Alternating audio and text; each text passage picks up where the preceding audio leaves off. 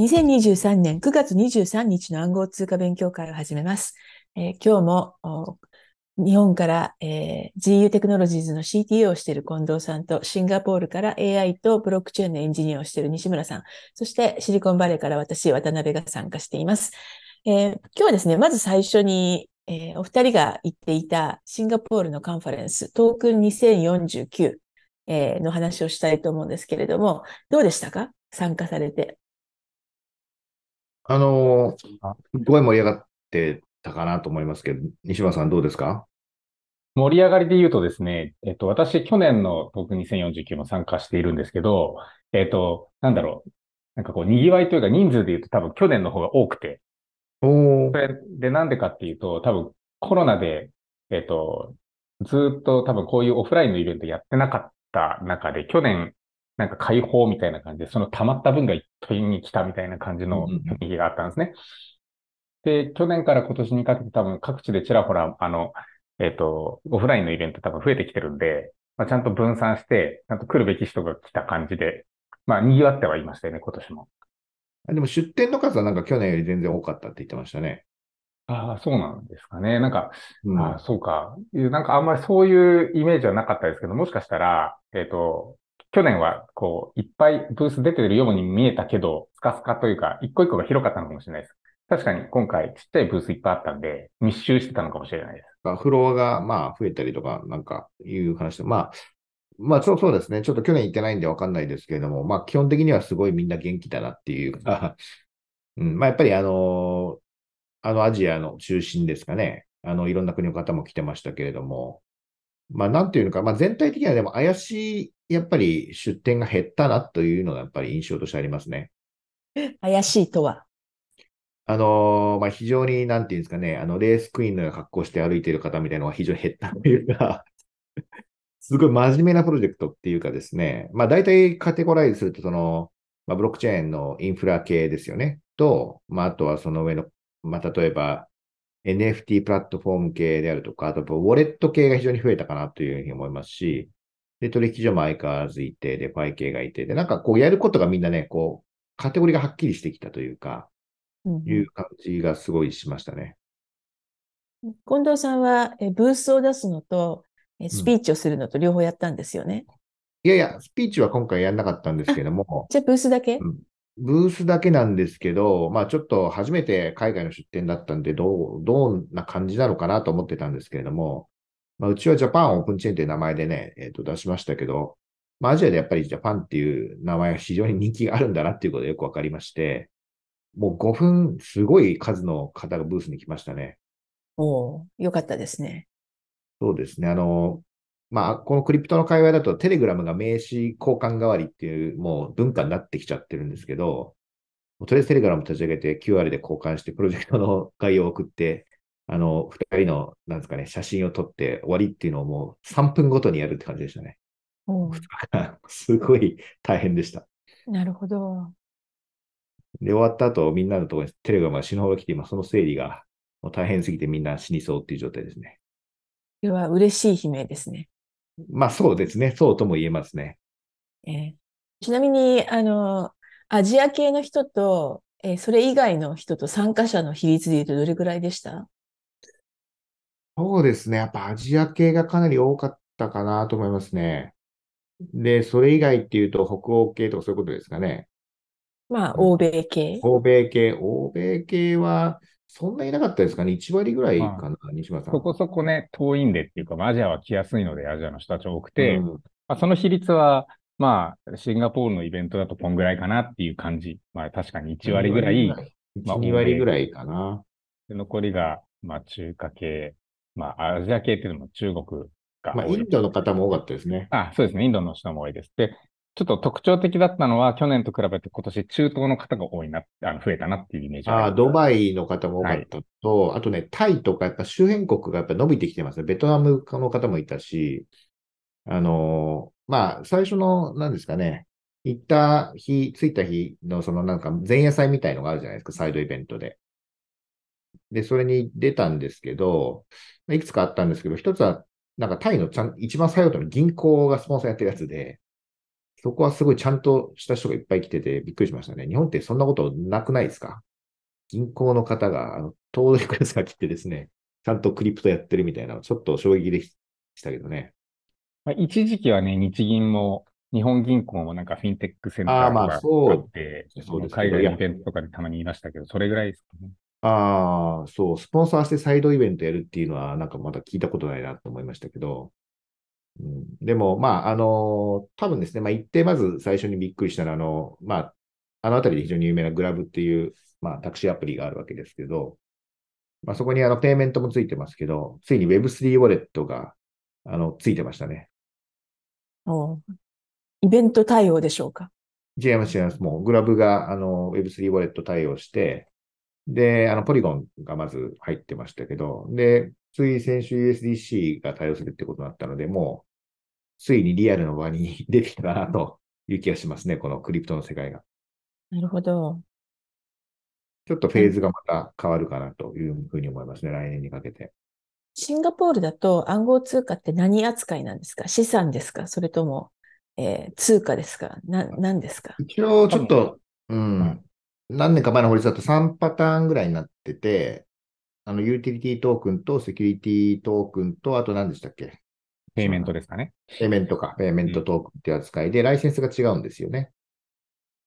なるほど。っていうのはあの、暗号通貨でそういうタクシーとか支払うと税金面倒くさすぎて死ぬっていうのがアメリカだと、あの、全申告制なんで、なるほど。タクシー代で支払った瞬間に、それ、あの、資産として、えー原価を生、え原価と使った金額を表示しなきゃいけないっていう。うん。まだそういうペイメントに使うというよりは、なんか NFT みたいな感じでしたけどね。まだ、そういう側面もあるのかもしれないですね。うん。ペイメントにすぐ使うにはハードルがいろいろあるというか。うん。ちなみに、トークン2049の2049って何なんですか？それは聞かれたり話題に上りましたけど、わかんないねって話になって、これ2049年の中なのかなってか言ってるだけですね。いや、わかんないです、なんでか。うん。なんか一時期、なんとか2035とか2035年を目指してみたいなのもあったんで、まあそういうことじゃないですかね。2049年の時はこうなってましょうみたいな。すっごい先じゃないですか、それ。2030、2035は多分あの AI 周りで、あの人工知能周りでシンギュラリティが来るとか言われてる年なんで2035ですけど、なんか2049はなんか Web3 でなんか来る年なんですかね。なんかビットコインがなんか、なんかの、なんとか期を迎えるとかそういう時ですか？もしかして。いやー、あ、え、ビットコインもう止まります ?2049 年に返出が。わかんないですけど、じゃあ、誰か知ってたら教えてくださいっていう感じですかね。マイニマイニングフィーがほぼゼロになるみたいな。はい。あ、あと、2049に関して聞きたかったのは、まあ、参加した近藤さんで、なんだろう、一番面白かったとか印象に残ったブースはどこのやつですか？ブースですか？はい。まあ、あのブースでも出展してる企業で。いやー、まあ、まずあの、ワールドコインが相変わらず来てましたよね。うん。で、皆さん、あの、ワールドコインもらってたなっていうのがありましたけど、まあ、あとはその、怪しいの減ったと言いながらも目の前のブースはとても怪しげでしたねっていうところがありますね。な何やってたんですか？いや、なんかこう、結構、なんかね、ブーンって回しながら、遠目見ると、ホログラムみたいのが出る、なんかこう、なんて、なんていうのかな。3D 映像がデジ立体タル、デジタルサイネージみたいなやつですよね。そうそう、やってたじゃないですか。うん。で何やってんのかなと思って配りに行ったら、あのーなんですか、チラシと一緒にコンドーム配ってましたっていう 感じでしたね。もう、何の何のえ？みサービスかはよくわからなかったな。まず、もう全く意味がわかんない。どういうことなんですかみたいな。ちょっと最初に。それはなんかセキュリティとかじゃないんですか？な、ちょっと面白いですよね。いや、なんだ、いや、違います。なんだっけ、なんか、あ、違う、ウォッチトゥアーンだったかな。ウォッチトゥーアンでしたね。だからもしかしたら、あの、その、えっと、アダルト配信系とかそういうのなのかなちょっとわかんないですけど。なんですかね。とにかく見たら、お金もらえるっていうトークンでした、それは。なるほど。なんかい、良い、良いプロジェクトなかったですか？良いのはいっぱいありましたよ。あいっぱいありました？なんか、あの NFT プラットフォームとかも非常に進化してて、もうなんかあの、まあ、ノーコードが進んでる感じですよね。うん、NFT なんか作って儲けますみたいな人はもうほとんどいなくなってて、もうなんか NFT 発行して、ちゃんと会員システムができてみたいのワンストップのアプリとかが、まあこう結構出てきてるなっていう印象でしたね。あとは、まあの、うちはインフラ系なのノードプロバイダーさんがやっぱり非常に声をかけてくれましたけど、まあ結構もう世界中ノードプロバイダー競争になっていて、あのうちはレイテンシーが世界で一番早いとか、なんかこう、まあ、世界中のね、あの、いろんな大陸でちゃんとあの全部展開してますとか、まあ、こうサービス競争になってましたね、ノードプロバイダーのところは。あれですね、一時期はイベントに行くと TPS、TPS 言ってたのが、レイテンシー、レイテンシーになってきましたか？そうですね。まあ、あとはまあ発表系で言うと L L2 系とかですかね、ポリゴンとかもなんかいろいろ発表してましたけれども、まあ、それはなんか、なんだろうな、ブースではあんま話題になってない感じですよね。うん。どっちかというと、あ、まあ、ステーブルコインも話題にはなってたんじゃないですか？ブースの、ブースでいわゆる発表の方で。という感じがしましたね。西村さんはどこが良かったですか？私はプロジェクトとしては、まあなんか、あの、初めて見るなっていうところは、なんか NFT とか、えっ、ー、と、まあいつもの感じで来年いないんだろうなっていうブースはいっぱいありましたけど、あの、まあ一個取り上げるとしたら、あの、コイン、コインスタッツっていうサービスって聞いたことありますか？いや、ないです。えっと、メタマスクにも最近ポートフォリオ機能がついて、あの、自分が持ってるそのメタマスクに登録してるアドレスを横断して、あなたいくらのえー、トークンを持ってますよみたいなやつとか、あの、過去にわたってのその、えっ、ー、と、資産の、えっ、ー、と、なんかグラフが出たりする、チャートが出たりする機能、ポートフォリオ機能、資産管理機能ついてるんですけど、それをちょっと前からやってる、えっ、と、ウォレットをコネクトすると、えー、資産分析みたいなしてくれるプラットフォームがあるんですね。で、それがブースを出してて、で、私それ使ってたんで、えっと、なんか帽子がもらえるって言ったから行ったんですよね。そしたら、なんか帽子と、その帽子に紐づく、なんか、リアルワールドアセット、えー、NFT みたいなのをもらえて、まあちょっとユニソックスとかを、こう、頭をよぎりましたけど、まあそういうのじゃなくて、あのフィ、フィジカルな帽子ももらえるし、えー、デジタルな、ね、NFT ももらえるよっていうので、なんかもらいましたと。で、面白かったのは、その NFT を持っていると、コインスタッツのサービスの有料プランが一生無料っていう NFT をもらいました。えー、すごいじゃないですか。うん。まあなんか、大したそのメリットはないというか、まあまあ、あの、一生無料はすごいですけど、コインスタッツが一生サービス続いてるかどうかわかんないですけど、あの、NFT をあの、ウォレットに付与してずっと何かのサービスが無料とかって、まあ意外と NFT の使い方として昔から言われてるけど、ちゃんとやってんだなって思いました。うん。なるほど。何人ぐらい来てたんですか？1万人以上みたいなことをちらっと聞きましたけど、正式にはわかわかります？西島さん。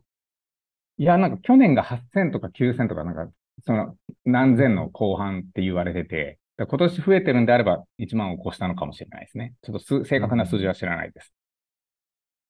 まあ、ちょうど F1 がね、土日にシンガポールでやるっていうことで、街があの本当に F1 モードになってたんですけど、網とか、あの、客席とかがあって、で、タクシーに乗ったタクシーの運転手さんがちょっとなんか気合が入っちゃったのは、スピードがすごいスピードでみんな怖いっていうですね、そういう感じでしたけど、まあその F1 目当てで来てる人もいたかもしれないですね。木金だったので、イベントが。あ、水木か。いや、まあ全体的には、あの、こう真面目なプロジェクトが増えてきたと。で、えー、たくさん人が来てましたと。そういう感じのテイクアウトテイクアウェイですかね。そうですね。まあ、あとは、あの、デベロッパー向けのなんかハッカソンプラットフォームとか、まあ、デファイ系ものとかですかね。うん。まあ、そういう投資家も結構来てたかなと思いますね。うん。うん。なるほど。まあ、そんな感じであの盛り上がってたかなと思います。はい。わかりました。それでは、えー、最近のニュースに移りたいと思います。いつも通りですね、gu.net にある暗号通貨勉強会と書いてあるブログを読み上げながら話しますので、よかったら gu.net のブログでですね、暗号通貨勉強会、レジャーとペーパルの提携、メタマスクのスナップスなどと書いてあるのを読みながら聞いてください。えまず最初のニュースです。スイスベースのトーラスが、えドイツ銀行と提携して、カストディとトークン化サービスを、えトーラスからドイツ銀行に提供することになりました。トーラスは2018年創業で、デジタルアセットの発行、カストディ、取引のインフラを供給し提供してまして、すでに25社の金融機関と提携しているということです。えーこれって、近藤さんのやろうとしていることと近い？うんえーいや、僕がやろうとしてることというよりは、あの、このタウラスさんと実はこの間日本でお話ししたんですけど、あの、まあ、やっぱり銀行側がどう、どうやってこう、トークン持っておくのかっていうところが、やっぱセキュリティ上ですね。はい。非常に問題に次になってくるだろうと思われていて、まあ、銀行だけじゃなくて企業もなんですけれども、特に銀行は、まあ、あの、現金だったらでっかい金庫で持ってるわけじゃないですか。金とか、そういうもの。で、それに相当するものがやっぱないと、何、何百億とか何千億って預かれないですから、うん。まあそういう分野で多分、まあ世界的に一番進んでいるような気がしますねうん。なので、まああの日本の銀行にまあちょっと展開するっていうところで、我々がなんかお手伝いできることないかなっていうところでお話ししているという感じですね。トーラスジャパンとかあるんですか？トラストファンはないので、あの、なんかちょっと一緒にできないかっていう話をしてるんですけれども、まあ銀行さんで興味あるところあったらご紹介できるとは思います。なるほど。で、ちょ、やり方でもちゃんと聞いたんですけど、あの、超、超真面目にセキュリティやってる企業だなっていう印象ですね。どうやってるんですか？いやもう、ハードウェア、まあ基本的にはハードウェアウォレットなんですけれども、もう銀行の中で、その場で立ち会って、ソースコードからコンパイルして入れるって言ってました。なので、ソースコードも全部、あの、実際レビューして問題がないという状態とかですね。うん。まあ、やっぱりそこは、あの、かなりこだわってやってるようですね、と。まあ、銀行だとね、あり得るかもしれないですけど、ただ一方で、こう、Fireblocks とかいろんな、こう、カスディも出てきてますから、向けの、えっ、と、ソリューションが。はい。うん。ちょっと、なんていうかね、すごいちゃんとやってるけど、すごい導入するの大変そうっていう感じでしたね。カストディ、かなりクリティカルですよね。なんか、銀行で盗まれたりしたら、えーそうです評判に関わるし。うん。いやー、そうですよね。うん。っていうのが、まあ、スイスのトーラスとドイツ銀行の話でした。でも次の、えー提携話。レジャーとペイパルが提携しました。で、レジャーライブでペイパルアカウントを使って暗号通貨が買えるようになりました。で、扱っているのがビットコイン、イーサリアム、えーイーサー、えービットコインキャッシュ、えライトコインと、えーこの4種類を扱っています。で、えー、ペイパルですでに暗号通貨を買ったことがある場合は、KYC なしで購入できると。で、まあ、逆に言うと、ペイパルで過去暗号通貨を買ったことがない場合は、ペイパルで、えー KYC して、えー購入することになるということなんですけれども、ペイパル最近いろいろ頑張ってますね。ステーブルコインも出したし。え、これ過去にペイパルで暗号通貨買ったことある人ってどういうことなんですかね？あ、ペイパルでビットコイン売ってた、売ってるんですよね。あーなんかそれを買ったことある人ってことですかね？多分そういうことだと思うんですけど。うん。これのニュースでビットコインが上がるみたいなことはもう起こらなかったですね。なんとなく起こったの。ええ、全然起こんないですね。なんか、こう、市況的には今、なかなかあの、こう、ベアマーケットだというふうにみんな言いますけれども、うん。うん、来年の夏ぐらいに向かってブルーマーケットが来ると、なんかみんなそう思ってはいるみたいですけどね。あまりこうニュースに左右されなくなってきたんですがね。どうでしょうね。うん、ななんか、ペーパルで買うって言ってもね、ぐらいの感じになってきてるのかもしれないですね。うん、まあそうですよね。わざわざペーパーで買うかっていうことですよね。そう。あと、ペーパルで買えるってことは、まあ結構、少額じゃないですか。どう考えても。ああ、確かに。一つ一つが。まあそんなのが、レジャーとペーパルの提携でした。まあ買う方としては、ペーパルで買えれば、なんかいろいろ楽ですよね。うん、まあ、あの、なんか、うん、ちょっと、なんていうのかな、こう、知り合いに何か使ってもらおうというときに、いちいち暗号資産交換所開いてねっていうのは、とてもハードルは高かったので、うん。ペーパルで買えるよって言えるのは非常にいいかもしれないですね。そうですね。うん。なんか最近、その、えー暗号通貨と連携できる銀行が減ってきてるじゃないですか。だから、あペーパルで払えるっていうのが残っているっていうのはいいことなのかなと思います。ーうんうん。次のニュース、えーメタマスクがスナップスをオープンベータローンチしました。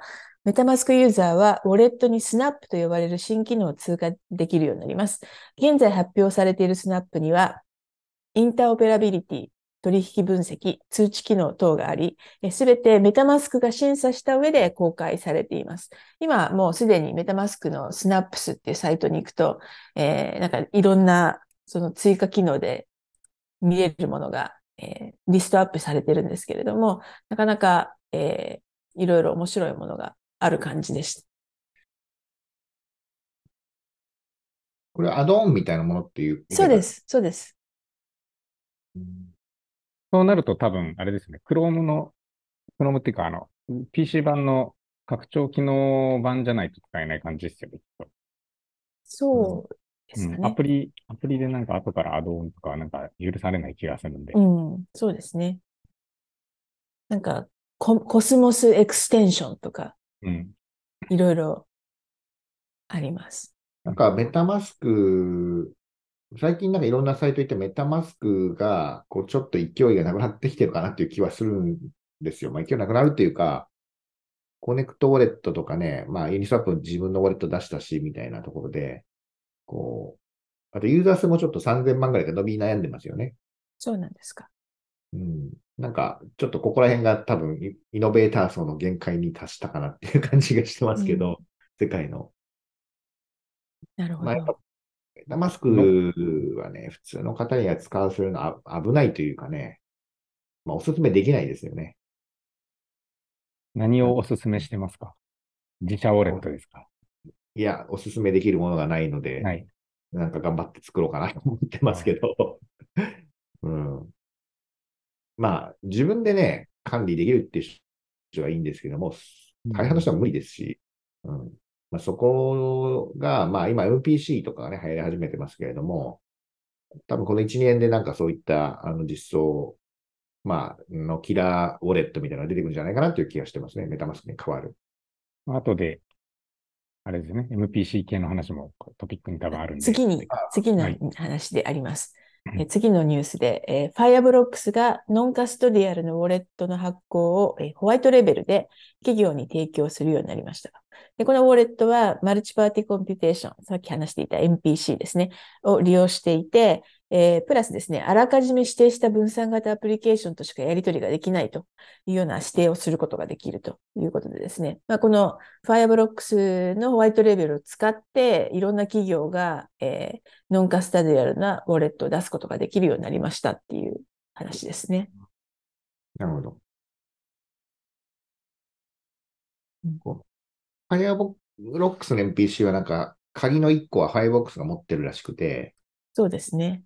で、それを、あの、他の、あの、ベンダーが、それは問題だって、なんか、そういえば言ってたなって今思い出しました。問題なのか、それがいいことなのか。まあ、だからこそ、多分、その、指定した分散型アプリケーションであるかどうかというところのチェックをできるということなんでしょうね。プラスこれ、あ、どうぞ。あ、いや、指定した暗号、なんて言いました？えっと、スマートコントラクトのことかな、分散型アプリケーションを指定するみたいなのは、もともとの Fireblocks の機能でも結構細かく権限設定できてたので、それはそのまま使われて、そこに多分 MPC の機能が追加されますよっていう話だと思います。うんはい、いう追加でした。はい。ちなみに、その Fireblocks が持っている、えーコードというか、あの、秘密鍵の部分を使って、えーユーザーの方が、えーっと、秘密鍵なくしちゃったときにリカバリーできるそうなんですけど、それってどういうふうにリカバリーするんですか？多分あのリ N、NM オムと N of M みたいな感じで、あの、4個、5個中4個あればとか、2個、3個中2個あればみたいな感じになってて、1人な、1つなくしても大丈夫みたいな、えー計算になってるんだと思います。うんでもなんかユーザーなくすときは2つともなくしそうじゃないですかあの、んなので、ユーザーがは1個しか持ってなくて、えっ、と、うん Fireblocks が1個持ってて、またなんか他のその、えっ、と、どこかのパーティーが持ってるっていう形になってるんだと思います。なるほど。どっかのパーティーっていうのは、なんだろう。それは Fireblocks 側の連携している他の企業ってことなのか、ユーザーのお友達みたいなあの、話なのか。蓋、蓋を開けたら全部 Fireblocks でしたみたいなことがあるとっていうことですよね。そうそうそはい。まあそこを多分これホワイトラベルで提供してるっていうことは、なんかそこも、あの、自由にできるんじゃないですか？あのそうそういうことですね。だから、Fireblocks と、例えばうちとお客さんっていう感じになるんだと思います。う。うんうんなるほど。NPC、近藤さん、あの、NPC を解説してもらえますか？ここで言ってる NPC って、あのあれですよね。西村さん、鍵を分割をした上で、その、部分署名できるっていうことであってますか？そうだと思います。あの、えっ、と、簡単に説明できるかわかんないですけど、あの、ちょっと考えると、あれですよね。えっ、と、秘密鍵をじゃあ、普通に文字列で分割してみんなで持っとけばいいんじゃないみたいな話あるかと思いますけど、それだと、え署名するときにどっかに集めなきゃいけないじゃないですか。うんそうするとそこが危ないじゃないですか。まあ、なので、ここは暗号技術、数学の技術なんですけど、えっ、と、例えば、マルチパーティーが、あの、5個あったとしたら、順番に署名していって、えっ、と、何人署名したら、そのトランザクションが有効ですよっていうことが、実は技術的にできるので、まあ、それを、あの、実現してるっていう話だと思います。なんか、マルチシグに、まあ、近いと言えば近いですが、はい。それをトランザクションの署名レベルでやってるっていう感じですね。うん。まあ、マルチシグだと、まあ、その秘密鍵自体はやっぱり流出しちゃうんですけど、まあ、この形式だと、この誰か一個流出させたとするじゃないですか。でも、こう、ファイアブロックスがもうサインしないって決めれば、そのもうそれ以上トランザクションをサインされないので止ま、止められるんですよね。うん。そこが、あの、単なるマルチシグとまた、とか、まあ、その、とはちょっと違うっていうことですね。ただ、その、MPC が本当に数学的にこれはちゃんとセキュアなのかみたいな話が別途あって、そこはなんかまだ僕の中では、それ OK なんだっけっていう気はしてるんですけど、うんまあだからそこはあの別途ちょっとまた、うん発展しないといけない分野かなと思ってますけどね。うん。なるほど。はい。それが Fireblocks のホワイトレーベルの話でした。次、オプティミズムが157ミリオンドル、えー約、そうですね、200億円ぐらいの OP トークンをプライベートセールで売却しました。で、これを7社が購入しています。で、購入した OP トークンは2年のロックアップがあります。で、えーちなみにオプティミズム、セカンドレイヤーでアービトラムに続いてナンバー2となっています。うんはい。プライベートセール。7パーティーに売りましたって話ですね。すごいですね。150ミリオン。200億円。でもまだいいトークンって何に使えるんだっけ？みたいな話ですけど。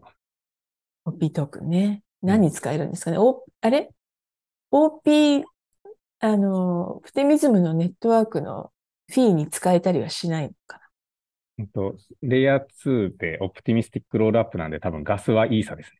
そうか。なるほど。でもこれ、私も疑問なんですけど、何に使えるんですか？まあ、多分ガバナンス、多分ガバナンストークンなんでオプティミスティック社の株を買ったみたいな、あれなんじゃないですか。どういうことなの？うん。これでも、セカンドレイヤーのビジネスモデルって、あの、シーケンサーのところで手数料もらって儲けるっていうふうに理解したんですけど、それで合ってます？そうだと思います。まあ、ただそこってイーサでブリッジしてくるんで、あの、イーサで取る形ですよね。あの、L1 側のガス分を L2 側に転嫁するっていう話ですよね。分割して。うーん。いや、なんか本すごい、すごいなと思うのが、この、なんとかトークンがプライベートされセールでいくら調達しましたとかいう話、最近また聞くようになったんですけど、なんか昔だったら、そのトークンは何々で、えー何々なのでみたいな記事がよく出てたんですけど、最近はそのトークンが何であるかみんな気にしないのかなとかちょっと思って、あまり情報が出ないですよね。その、その、調達に伴ってのこのトークンは何とかですっていうのを解説する人がいなくなっちゃったなっていう印象です。うん。ここにいるじゃないですか、西村さ西村さんが解説してくれる。いや解説してくれるっていうか、まあ、調べるっていうことですよね。まだ OP トークンは、えっ、と、多分ガバナンストークンなんじゃないええ、ですかなんっていうのは。かガバ、ネイティブガバナンストークンって書いてありますね。うん。なんかそのね、えっ、と、ガストークンとかであれば、まあ、そのネットワークが使われれば使われるほど、その需要が増えるので、まあ、なんかこう、需要と供給で価格が上がるのを狙って買うのかなとかいうのありますけど、えっ、と、ガバナンストークンってなんで価格が上がるんだっけってみんな目をつぶったままな気はしてます。まあ、まっとうに考えたら、その神経差で儲けるイーサーの収益が、まあ、還元される。それだとガバナンストークンじゃなくてセキュリティトークンになっちゃいますよねっていう、ちゃういつもかツッコミを。ら、はい。あのーガバナンストークンと呼んでるだけ？今はガバナンストークンだけど、将来は分配されるんじゃないですか？うんで、なってないと買わないですよね、誰も。そうなんですね。で私の中でガバナンストークンって聞いたときに、あの、ユーティリティでもセキュリティでもペイメントでもない、その他のトークンをみんなガバナンスって呼んでるのかなっていうちょっと邪悪な言い方をしちゃいますけど。まあ、投票するだけだったら、なんか、どんなチェーンでもあってもおかしくないですもんね。うん。そうですし、投票したいのことにそんなにお金払うかなっていう。うん。まあでも、正直、投資家の方と、いわゆる、いわゆる機関投資家みたいな人と話せば話すと、あの人たちバリエーションしか気にしてないんですよ。お中身一切分かってないのと、あの、誰がリードですかとかしか聞かないんですね。要は自分で判断できないから相乗りしようとしてるんですよ。うん。な何のバリエーションを聞いてくるんですか？あの、うんトークンの価格とかですかね。トークン価格。うんうんうんうん。で、なんか高いとか安いとか、ああだこうだって言うんですけど、まあ基本的に、基本としかしは大体高いと言いますよね。安くしたいから。うん。まあなんだけど、あの、なんていうかな。高いっていう人は大体買わないんで、買う人はもう買うって感じですよね。イメージとしては。まあ、なんで、ここも中身よくわからないけど、とりあえず買ったんじゃないかっていう気はしますというそうです。なるほど。というわけで、最近熱いセカンドレイヤーでしたっていう感じですよね。はい。次のニュース、えーマウントゴックスの債権者への支払いがさらに1年延期されて2000 2024年の10月になりました。ただ一部は今年の終わりぐらいから支払われ始めるとも、えー言ってたりするので、えー一応この2024年10月はさすがに最後の延期ではないかと思われるんですけれども、マウントゴックスのハッキングって2004年だ、2014年だったので、ちょうど10年かかってる計算になりますね。はい。延期されたんですね。まだ、また延期されました。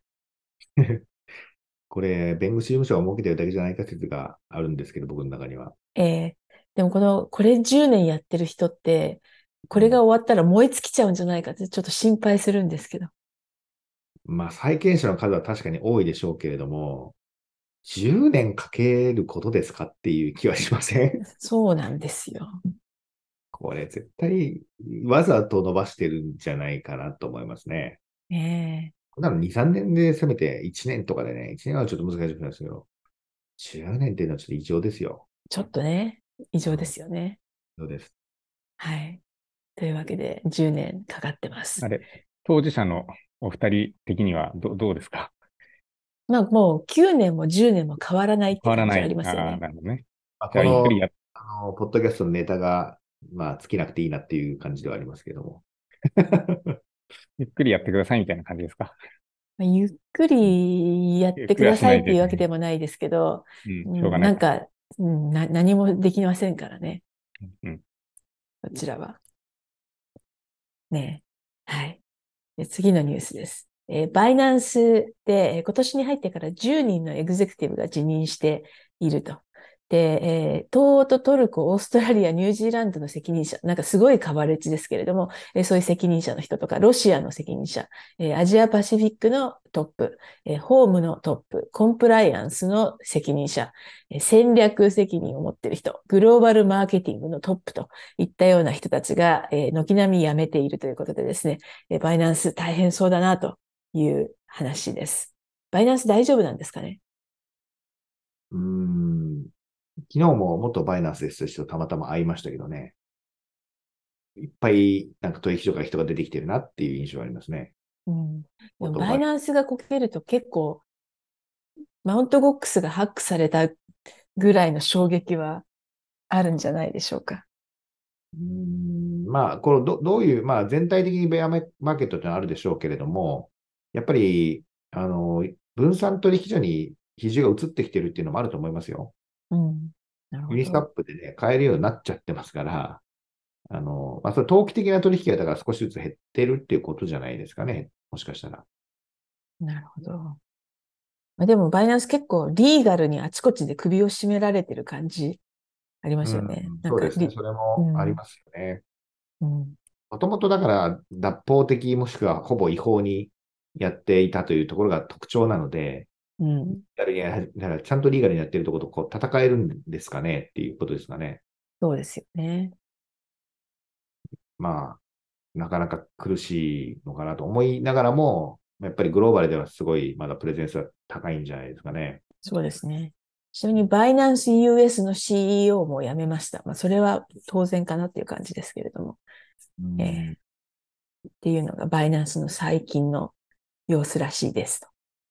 えー次、えーえっとですね、裁判官による、えーえー判断としてですね、SEC、えー証券取引委員会によるバイナンス USA の資料開示請求が広範すぎる、広すぎるということで却下されました。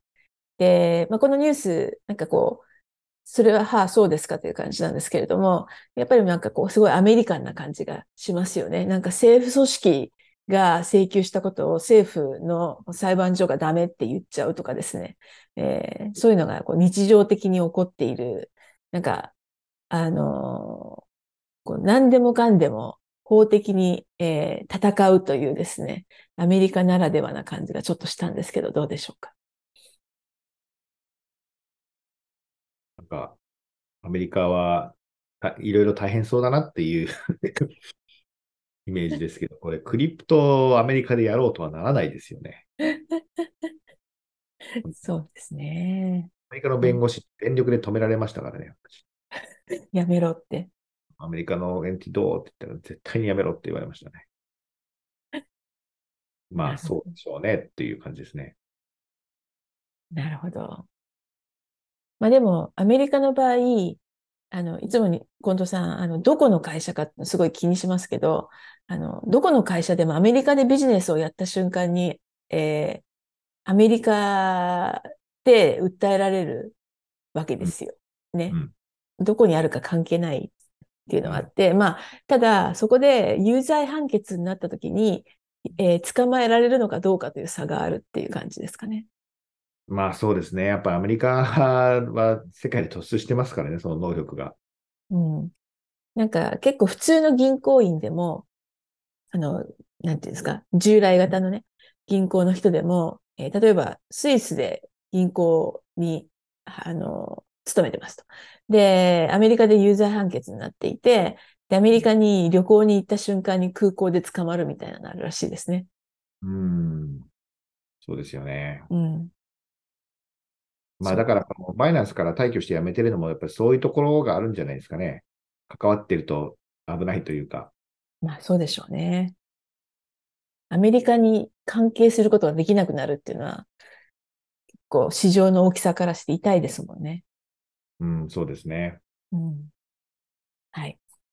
次、えー久しぶりの NFT 話なんですけれども、えーアメリカの女優さんのミラ・クニスと、えーアシュトン・クッチャーがプロモートしたストーナーキャッツ NFT のっていうのがあるんですけれども、これが証券であるとして SEC が処罰を下しました。で、ストーナーキャッツ NFT は売り出して35分で完売して、トータル8ミリオンドル、えー10億円強を調達したんですけれども、発行元のストーナーキャッツ2という会社に対してですね、SEC は営業停止命令を出すとともに、1ミリオンドル、えー1億4000万円くらいですね、の罰金を課しています。で、えーストーナーキャッツ2はさらにですね、購入者に対して返金するファンドを作るとか、残りのストーナーキャッツ NFT をすべてバーンするといったようなことをすると発表しています。なんか、この後に及んで NFT を出すって、なんか、あの、勇気ありますよね。これはどういう NFT なんですか？うんなんか、あの、これをまず売って、で、その収益をもとに、なんかアニメーションシリーズを作るみたいなことを考えていたらしいです。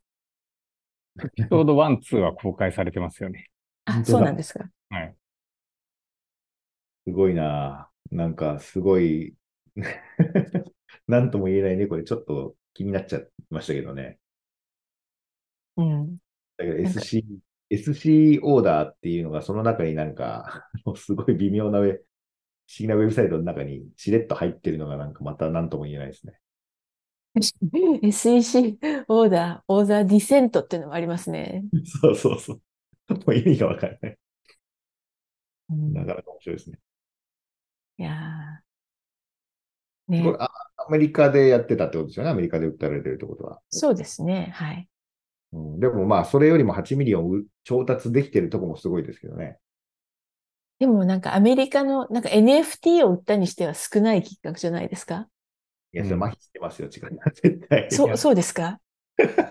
いやそうですけどなんか、、あれですよね、その、今、近藤さんは調達って言って、うん、ちかさんは売ったって言ってるんですけど、多分あね、NFT ってこれ本当は売あの販売益じゃなきゃいけないのに、みんななんか調達だと思って売ってるっていうところが結構問題な気がしますね。まあ、これはアニメ作るって言ってるから、調達以外、まあ、そうでも調達なんですけどね、なんか、物を売ることによって調達したみたいな感じですね、じゃあ。まあ、だから、クラウドファンディング、いや、どうなのかな。うん、でも、証券になるでしょうね、と思いましたよ。うんでも、これは完全に証券ですよ。ただ、1ミリオンまでだったら、1億円までだったら、クラウドファンディングというですね。まあ、売れるのかな将来的に、この NFT は。うんうん。であればそうかもしれない。あ、なんかすでにセカンダリの市場があって、そこでは、あうんの、うん直後にもう20ミリオンドルぐらいの、えーはい額になったみたいですよ。でも、あれですよね。配当があるわけじゃないですよね。ないですね。そ、そうとは聞いて、わ私の調べた限りではわかんないです。はい。うんうんうん。というのが、久しぶりの NFT の話でした。はい、次。FTX がサム・バンクマン・フリードの両親を訴えました。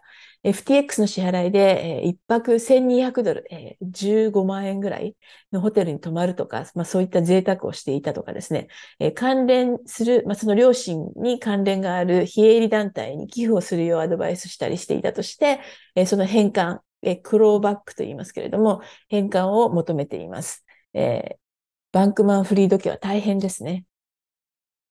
これはお、親も親だったっていうことなんですか？どう、どうなんでしょうね。どうなんでしょうね。全然わからないです。まあ、子供側がほら、泊まっとけっつってやったとか、うん子供がお金を逃がすためにやっただけっていう話もあるかもしれないですからね。うんてるぐらいはしょうがない気がしますけどね。まあなんか、あとは、あの、暗号通貨ものすごい儲かるんだよって聞いて、ふーん、みたいな感じで、うんえーいや、そんなに儲かるならちゃんと関連するこういうところに寄付してよ、みたいなことになっていたのかもしれないですね。なるほど。うん、いやあの裁判の行方もちょっとどうなるんでしょうね。ー、うん。どうでしょうね。なんかもう終身刑じゃないかと言われてますけどね。うーん。いやー、あれ、日本でやったらどういう、ど 終身刑にはならないんでしょうね、日本だと。うん。うん金融へのなんかこう、やっぱり感度がやっぱり違うなと思いますね。うん。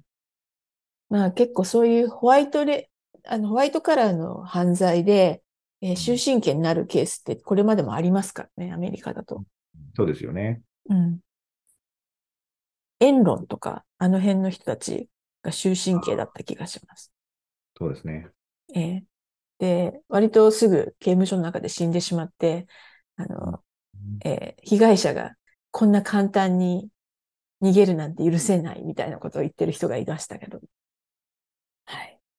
いかにもアメリカっていう感じがしますアメリカ。アメリカにアメリカですね。なんかその FTX じゃないや、サム・バンクマン・フリードのお父さんの方かな？のお知り合いということでですね、私の昔のクラスメート、スタンフォードの時のクラスメートがやってるファンドが、えー FTX に数百ミリオンドル投資してたみたいでですね、えーそれはまあ、スタンフォードの法学部の教授が、うちの息子がやってますって言って、ものすごい、それが詐欺であるとはなかなか思わないですよね。まあ、そうですね。そういうところに落とし穴があるんでしょうね。そうですね。はい。で、えーもう一つ FTX 関連のニュース。で、これ FTX 今も3.4ビリオンドル、なので、えー、4000数百億円の暗号通貨が持ってるんですけれども、これをまあ売却する予定であると。で、これにより相場が下がる心配があるわけですけれども、えー、コインベースが調べてですね、えー、その懸念はないとしています。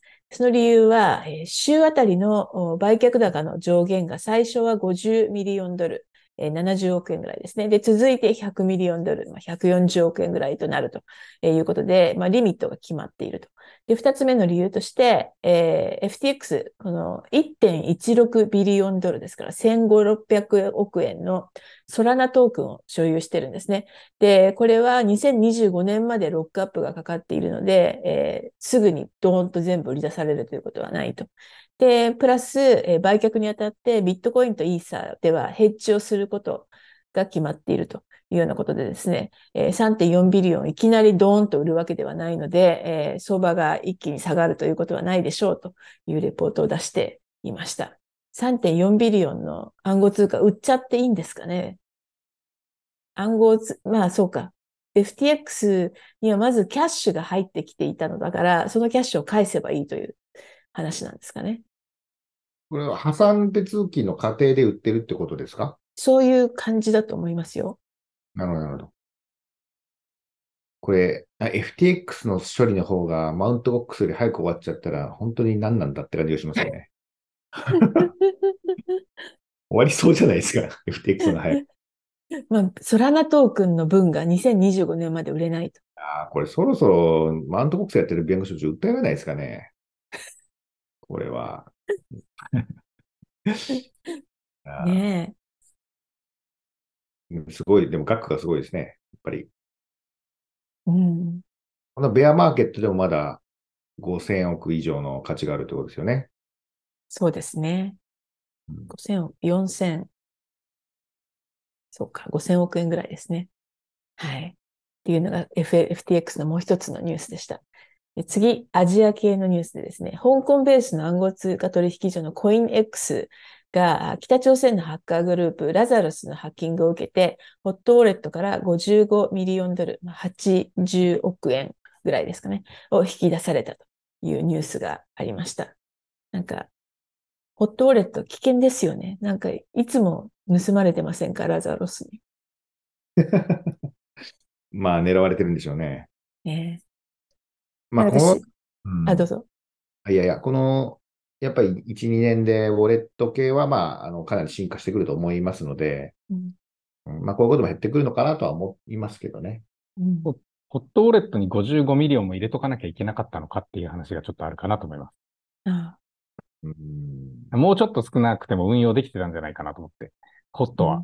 うん、なんかたまたまホットウォレットに溜まっちゃったとこを狙われたとか、そうであれば、多分そのあの、コールドウォレットに逃がす運用が甘かったんですねっていう話に尽きる気がします。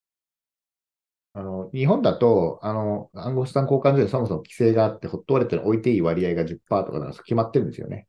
ああ。それに違反するとなんか罰則があるんですか？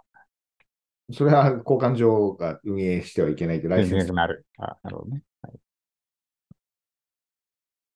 うんで、私、最近なんか妙な、あの、フィッシングテキストみたいなのが毎日何件も来るんですけど、もしかして狙われてるとかちょっと心配になってるんですけど、大丈夫なんだろうか、私、みたいな。今日来たのはですね、週末のヨットパーティー何時に来るっていう質問がテキストで送られてきてですね。で、もう一個が、おはよう、最近、なんか、話してないけど元気？とかですね。なんかそういうのがやたら送ってくるんですね、最近。なるほど。ええこれ返事すると何が起こるのかなと。それは、あの、人柱になりますか？いや、ならないです。うん、でも、Facebook にあのトークンのイベントが出ると、あの、なんですかね、き綺麗な女性で、なんか日本語はおかしい方からの何かがいっぱい届きますけどね。返事してはいけないっていうことでしょうね。あまあ、それも人柱で頑張って、あの、いや、だから僕いつも思うのは、どうせやるなら、そこもなんかやりきってほしいなと思うわけですよ。とは。ね、チャチャット GPT のがよほどいい日本語喋るでしょうね。なんでこういうなっちゃうのかなって、まあ、それそれは、まあ、まだだから日本は救われてるのかもしれないですけどね。それ、あれじゃないですか？あの、ほら、騙される人、フィルターなんじゃないですか？そういうことですか？えーなんかそれを見て、さらに来るような人だけが、あの、あカモであるという。あ、なるほどね。うん。そういうことか。なんか、あの、カモじゃない人とのやりとりはもう全部丸損なので、えーあえて、あえて、ちょっとその、測ってるわけですね。その人の。知能を。そうそうそう、そうです。で、知能があるような人は最初から、あの、もう返事しないでほしいと思っている。まあ、本物だの方だって本当に申し訳ないことになりますけど、大体プロフィールも決まってますよね。ヨガが好きとか、あの、なぜか離婚してるとか、プロフィールの作り込みはちゃんとしてるんですよね。でもなぜか日本語だけおかしいっていうな、ななんで詰めが甘いのかなっていつも思っちゃうんですけど。でもなんか、私も昔そういうちょっとロマンス詐欺系の、あの、なんかリンクトインとかにうん経歴が載っている人からの連絡ってあって、なんか、もう、履歴を読んだ瞬間に笑っちゃうっていうのが、えーうん多くてですね、そんなこと一人の人ができるわけないでしょ、みたいな、なんか、えー 中近東に軍に、あの、属した医師、あの、医者として、えー出兵に付き合って行ってですね、そこで、えー石油のほを掘る仕事の、なんか権利を得ましたと。そこでと巨額の富を築き、アメリカに戻ってきて、うんぬんかんぬんとか言って、いや、医者で行って石油の 権利買わないでしょ、みたいな。あ、そうだ、帰ってきて、で、今度はイギリスに行って、イギリスの NEC のトップをやってますと。なるほど。ええ。なんで医者だったのに NEC なんですかみたいな。暗号あじゃなくて石油を当ててね。そうですね。全然意味不明なんですけど、こういうので素敵って思っちゃう人だけが引っかかるのかなと。なるほどまあ、。それもあれでしょうね。私、今思ったんですが、チャット GPT にいいそのストーリー作ってもらったらもっとマシなの多分出すんですけど、それじゃダメ。メなんですよね。ダメなんでですよ、きっと。その明らかにおかしいでしょっていう知能を測るんですね。そうそうそうそうそう。そうですね。なるほど。もう一つの人は、あの、中国の、えー e スポーツで、えー全国3位だか2位になりましたとか言って、で、その後、ハーバードビジネススクールに行って、えー学校の古敵隊をやってましたとかいうのがあって、い やハーバードビジネススクールに古敵隊はないと思うぞと、えーいうのを受けたんですけれども、面白いですね。えーすごい面白かったですけれども、まあ、ラザロスのハッキング、これ、んそういうソーシャルなのと、そうじゃなくて、えー単にテクニカルにハッキングするのどっちが多いんでしょうね。テクニカルなのかな、やっぱり。北朝鮮だと言葉だとバレてしまう可能性があるのかな。まあでもその、それこそ、えっと、北朝鮮のそのなんか、ハニートラップとかで、凄腕のハッカーを、えー取り込めば、あの、ソーシャルハッカーみたいなの取り込めば、英語も上手な人が取り込めるんじゃないですか。なるほど。なんか北朝北朝鮮、この領域だけ妙に、あの、能力高いですよね。まあ、得るものがはっきりしているし、やっぱコスパ、コスパがいいんじゃないですか。ねえ。なんか、実はなんか、北朝鮮の GDP の30%とか言ってたりして。うん。まあ、そうですね。まあ、こういうのは、まあでも、お列島がやっぱりまだ、あとちょっとってことですかね。まあそうですね。ええはい。で、次は最後のニュースでですね、えーパクソスが200ドル相当、だから3万円ぐらいですね、のビットコインの取引に5万ドル、えーだから700万円ぐらいですね、のフィーをマイナーに支払ってしまったという事件が起こりました。まあ、これに関してですね、マイナーはこれを返金すべきなのかとか、えーなんかこう結構議論になっていたんですけれども、えーね、3万円取引するのに700万円支払っちゃった事件。なんでこれ、もう運用始めてこんなじ年月が経つのに今頃出てくるんだろう、こんなことがと思いましたが、どういう理由でこういうのって起こるんですかねまあ、桁間違えたっていうことじゃないですかね。桁間違えた？でも、桁、何桁間違えたのかなって感じじゃありません？ビットコインの単位はわかんないんですけど、まあ、イーサだったらウェイとイーサ間違って送ってったみたいな。あの、ビットコインって、あれですよね。えっと、手数料指定ししないと、なんか、残り全部手数料みたいになっちゃうじゃないですか。ああ。じゃあうん5万だから200ドル払ってしまったと。そう、5万ドル、うん、そうですね。5万ドル入っある UTXO で200ドルだけ送ろうっつって200ドルって指定したけど、えっと、フィーを、あフィーっていうかお釣りですよね。お釣りを4万9800って入れなかったら全部どっか行っちゃいます。うん。でもそんな、なんか直接いじることなくて、普通はウォレットがやるので、はいうんうん、ウォレットのバグなのか、うんちょっとわかんないですね。プログラムのバグなのか。まあ、うん人間が手でポチポチってやってないと思うんで、はい。うん。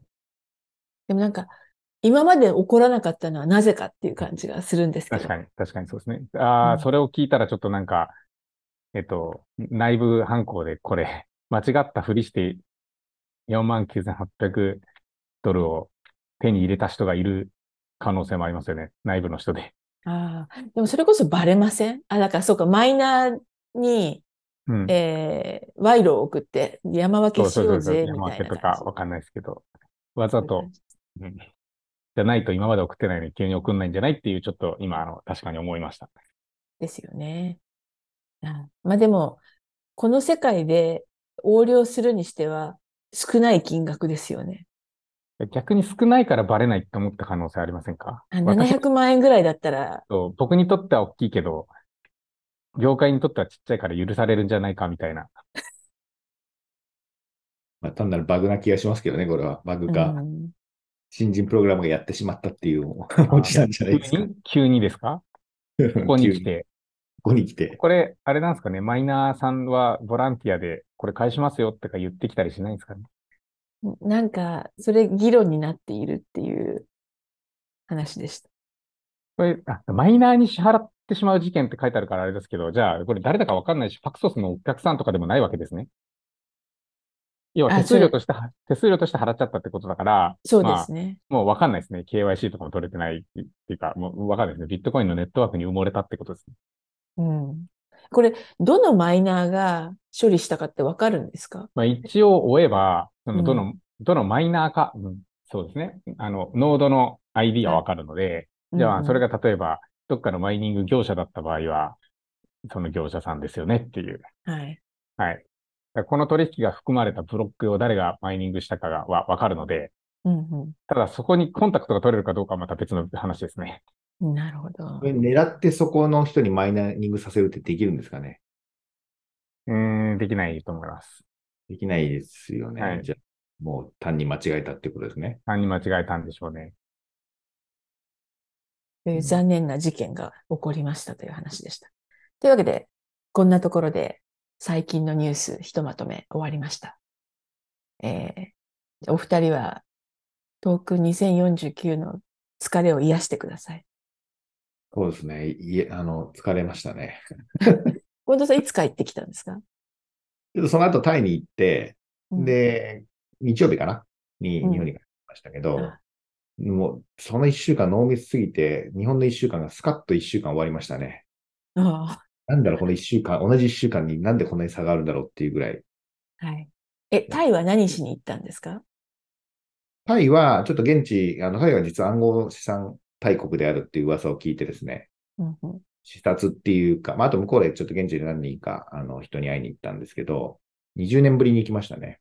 あうんでも、国民番号でも普通にあの送金し、ただで送金し合える 世界になってまして、タイは。あ、はい。もう、なんか全然日本より進んでるじゃんっていう感想ですね。キャッシュレスは。なるほど。国民番号にお互いの銀行口座を紐付けて送れるんで、相手の口座知らなくても送れるんですよね。うんいやマイナンバーでこれやろうとしたらなんかいろんなところが火吹くんだろうなと思いましたけど。なんかマイナンバーのバグが出そう。他の人に届いちゃうんでしょうね。そうですね。マイナンバーをまず相手に教えるってことがまずうち日本では NG ですよね。そもそも。そうだ、ダメなんですよね。確かあれ。ほうあの、そ教えちゃいけないんですう、そうなんですよ。うんまあ、あとは、そうですね。ちょその、あとベトナムも行こうと思ったんですけど、ちょっと力尽きてさすがに帰ってきましたけど、まあ、次はあの4月にトークン209ドバイがあるらしいんで、ドバイに行きましょうって感じですかね。本藤さん、来月、10月に EKL っていうイーサリアムクアラルンプールってマレーシアでやりますけど、来ないですか？いますか？うん、なんか、そうですね。ロンドンとか、ドバイ、ドバイでも10月になんかあります？あー何かしらやってると思いますけど、あの、イーサリアムファウンデーションとか、その公式でオフィシャルでやってるやつの次が、次のやつが ESKL なんで、まあ、私ちょっと呼ばれてるんで行きますっていう感じですけど、ああ、デブコンとは違うデブコンとは違いますね。デブコンはデブコンでどこだっけ？ね。あ、サウス、サウスイーストアジアとしか決まってないやつです。ああ、じゃあなんか、やっぱそこら辺がホットなんですかね、な、今。ホットなのか、まあ順番で回ってきてるのか、みたいな感じですね。なんかサウスとイーストアジアはなんとなく僕の中でホットエリアだなっていう気がしますね。うん。うん。多分、中国で禁止になったから全部そっちに流れてきた感じですかね。人もお金もみたいな感じがしますけど。うんデュバイは来年の4月ですね。そうですね。クアラルンプール行きた、マレーシア行ったことないんで行きたいような気もしますけれども。え西村さん行くんですか？あ、行くんですね。まあ近いんで行きます。うん。近いもんね、そこからね。はい1時間くらいで行ける。何月何日ですか？10月の14、15だった気がします。厳しいな。チケット必要であれば、はい、言って10ください。月の終わり、日本でブロックチェーンエキスポがあるんで、そこに出店するんで、ああ、なるほど。もうなんかイベントに行きまくってる人みたいになりますね。いや、まあ、行くと楽しいんですけどね。ちょっと検討しますっていうところです。というわけで、今週もありがとうございました。ありがとうございました。ではまた。はい。ではまた。